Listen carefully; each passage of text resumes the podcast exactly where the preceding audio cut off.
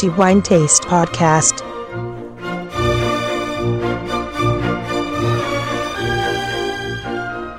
Un saluto da Antonello Biancalana e benvenuti alla nuova puntata del podcast di The Wine Taste. Riprendiamo l'argomento legato alle uve, un argomento certamente lungo e pressoché infinito e eh, questa puntata è dedicata a una delle varietà più celebri al mondo e per quello che mi riguarda anche fra le varietà di uva a me più care poiché eh, i vini rossi prodotti con quest'uva sono a mio avviso tra i più alti esempi al mondo di eleganza, finezza e anche di evoluzione nel tempo. Un'uva che non è facile, l'argomento è così vasto, così lungo che i nostri dieci minuti sono certamente pochi, vista la grande duttilità di questa varietà a bacca rossa, celebre e celebrata, utilizzata non solo per la produzione di vini rossi, ma anche per certi vini bianchi, ma più propriamente per eh, vini spumanti. Si tratta del Pinot Nero, un'uva il quale nome evoca senz'altro straordinari pensieri probabilmente a molti degli appassionati di vino, un'uva che va anche ricordato ha come poche altre il potere di dividere gli appassionati.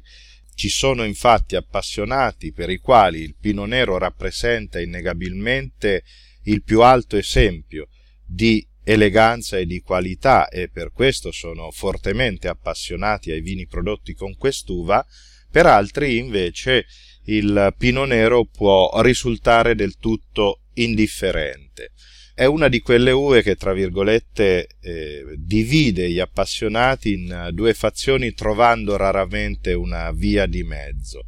Le ragioni sono molteplici e vedremo anche di scoprirle durante questa, questo breve spazio dedicato al pino nero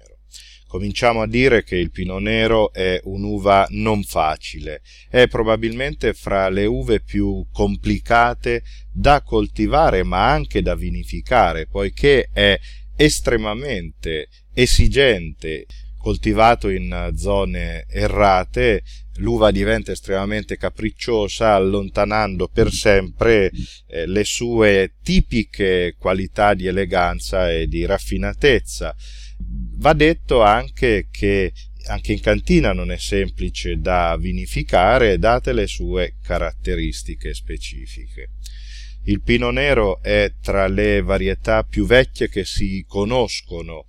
si ritiene che sia presente in Francia, terra dove probabilmente l'uva trae la sua origine, benché siano in molti a dubitare di questo, ma eh, si ritiene che eh, già eh, molto prima dell'arrivo dei Romani questa varietà fosse presente in Francia, più specificamente in Borgogna, che è poi la patria di quest'uva, e la prima citazione scritta di questa varietà eh, la troviamo verso la fine del XIII secolo e non compare come Pino Nero, ma compare come Morillon, eh, un nome la cui origine non è chiarissima, è molto controversa e coperta da, da mistero. Alcuni ritengono che l'origine più probabile sia dovuta al fatto che questa varietà fosse eh, ampiamente coltivata e presente eh, lungo le rive del, di un fiume che oggi non esiste più, la Moret, che si, trova, si trovava nella Ile-de-France, cioè la regione amministrativa dove si trova Parigi, per capirci. Solo più tardi, un secolo più tardi, comincia ad eh, fare la sua comparsa il nome Pinot Pinot perché il grappolo di quest'uva ricordava una pigna, pertanto sua, il suo aspetto, la sua forma ne eh, darebbe l'origine a questo nome. Va eh, detto che l'origine del Pinot Nero, benché tutti riconoscano la sua terra d'elezione, la Francia, molti mettono in dubbio che sia effettivamente originario di questo paese, alcuni addirittura sostengono che l'uva provenga dal Medio Oriente. Va detto che il Pino Nero è una varietà geneticamente instabile, così è considerata, cioè che facilmente può mutare in altre varietà e oggi si ritiene che ci siano oltre mille cloni derivati dal Pino Nero. E non è un caso che ancora oggi molte delle varietà dei cloni che sono eh, derivati dalla mutazione genetica del pino nero siano ancora presenti fra noi e godono ancora di straordinaria notorietà. Si ricordi per esempio il pino bianco, il pino grigio e anche il pino meunier, uva eh, tra l'altro celebre nella zona della Champagne dove è utilizzato per la produzione del celebre vino con le bollicine.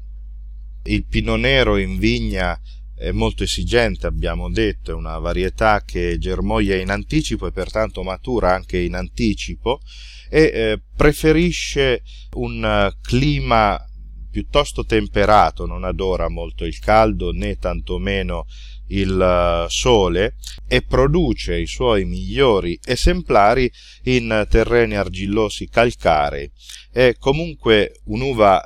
molto delicata ed è molto suscettibile a diverse malattie tipiche dell'uva, eh, pertanto molto esigente in vigna. Il Pinot Nero, abbiamo detto, è l'uva tipica della Borgogna, qui i celebri vini rossi eh, prodotti con quest'uva raggiungono altezze probabilmente impossibili per altri luoghi del mondo. E anche nella Champagne, poiché va detto che il Pinot Nero, benché uva rossa, è utilizzata per la produzione di champagne, ma anche di tanti altri metodo classico che troviamo nel mondo, per esempio l'italiano Franciacorta vede nella sua composizione il Pinot Nero, nero e mm, è opportuno ricordare che un'uva rossa, se vinificata in assenza del contatto delle sue bucce, produce un vino bianco ed è questo il caso del Pino Nero. Lo ritroviamo al di fuori della Francia, in Nuova Zelanda, in Tasmania per esempio, ma in Italia troviamo anche una piccola zona dove probabilmente eh, nel nostro paese produce gli esempi più interessanti di vini rossi con, prodotti con pino nero ed è l'Alto Adige, a testimonianza che questa varietà predilige eh, zone eh, fresche e non certo calde o assolate. Altra zona di particolare rilievo per il pino nero la ritroviamo oltreoceano, neanche in Atlantico ma sul versante del Pacifico, in particolare in Oregon, quindi negli Stati Uniti, ma anche in California ritroviamo eh, buoni esempi di pino nero. Anche nelle eh, regioni costiere del Cile, per esempio, si producono eh, interessanti vini da pino nero. Che cosa troviamo nel calice? Va subito detto che il pino nero è un'uva estremamente particolare ed è probabilmente un mondo a sé, o forse per molti diciamo si allontana da quello che potrebbe essere il riferimento sensoriale in un vino. Innanzitutto l'aspetto. Non troveremo mai colori intensi e trasparenze impenetrabili alla luce. Il pino nero è un'uva non ricca di sostanze coloranti, di polifenoli e di tannini, pertanto sarà sempre caratterizzato da un colore chiaro, quasi scarico, con trasparenze piuttosto elevate. Questo non deve ovviamente eh, far pensare ad un vino di qualità inferiore, poiché ci sono straordinari esempi, soprattutto in Borgogna, a smentire questa eventuale carenza, ma è proprio una caratteristica del, del Pino Nero. Del resto abbiamo anche altre uve non ricche di sostanze coloranti, ma capaci di dare vini strepitosi. Ricordiamo il Nebbiolo, per esempio, o il Sangiovese. Ciò sta a significare che proprio, come si suol dire, l'abito non fa il monaco.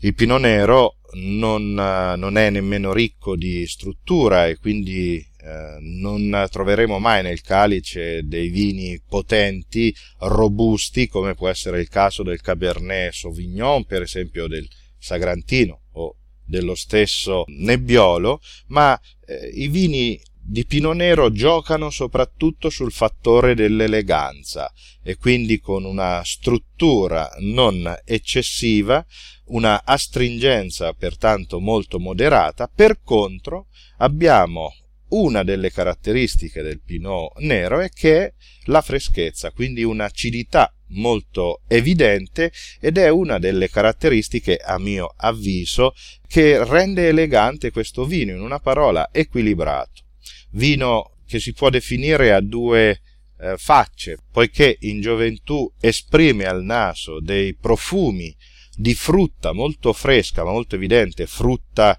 a bacca rossa, fra tutte la ciliegia, il lampone per esempio, ma con il tempo, e questo è variabile dalla qualità dell'uva, in vigna sappiamo si fa il vino, non certo in cantina, o meglio in cantina si prende il materiale prezioso che si ottiene dalla vigna si può creare un vino grande oppure un vino mediocre o pessimo e quindi con il tempo, dicevo, il pinot nero nei migliori esemplari si carica di aromi di confetture, ma anche di sottobosco, di eh, funghi, di selvaggina, di tartufo. Pertanto un vino che al naso è capace di regalare sensazioni estremamente semplici, per così dire, ma eh, in realtà anche in gioventù, se fatto bene, un pino nero regala profumi di un'eleganza, di una pulizia che probabilmente è difficile trovare in altre varietà e con il tempo il eh, Pino Nero è capace di vestirsi di complessità assolutamente interessante dal punto di vista sensoriale. Molto delicata come uva, difficilmente troveremo dei Pinot Nero dove la componente eh, della maturazione in legno diventa primaria, come può accadere per esempio per il Merlot, per il Cabernet Sauvignon. Qui anche la maturazione in legno, pratica comunque utilizzata anche per il Pinot Nero, benché con criteri molto diversi, potrebbe stravolgere completamente tutta l'eleganza eleganza, tutta la finezza del Pinot Nero. Vino a mio avviso tra i più straordinari e avvincenti del panorama enologico mondiale, trova, come dicevo, sostenitori molto accesi e detrattori altrettanto accesi. Un vino che non mette mai d'accordo o lo si ama o si odia, come si suol dire. Mi fermo qui, i miei dieci minuti sono trascorsi inesorabilmente anche questa volta e ringrazio tutti per il vostro ascolto e per seguirci in così tanti ad ogni episodio, quindi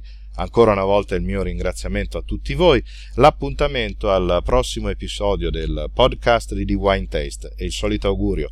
buon vino a tutti, che sia in moderazione ma sempre e comunque di ottima qualità.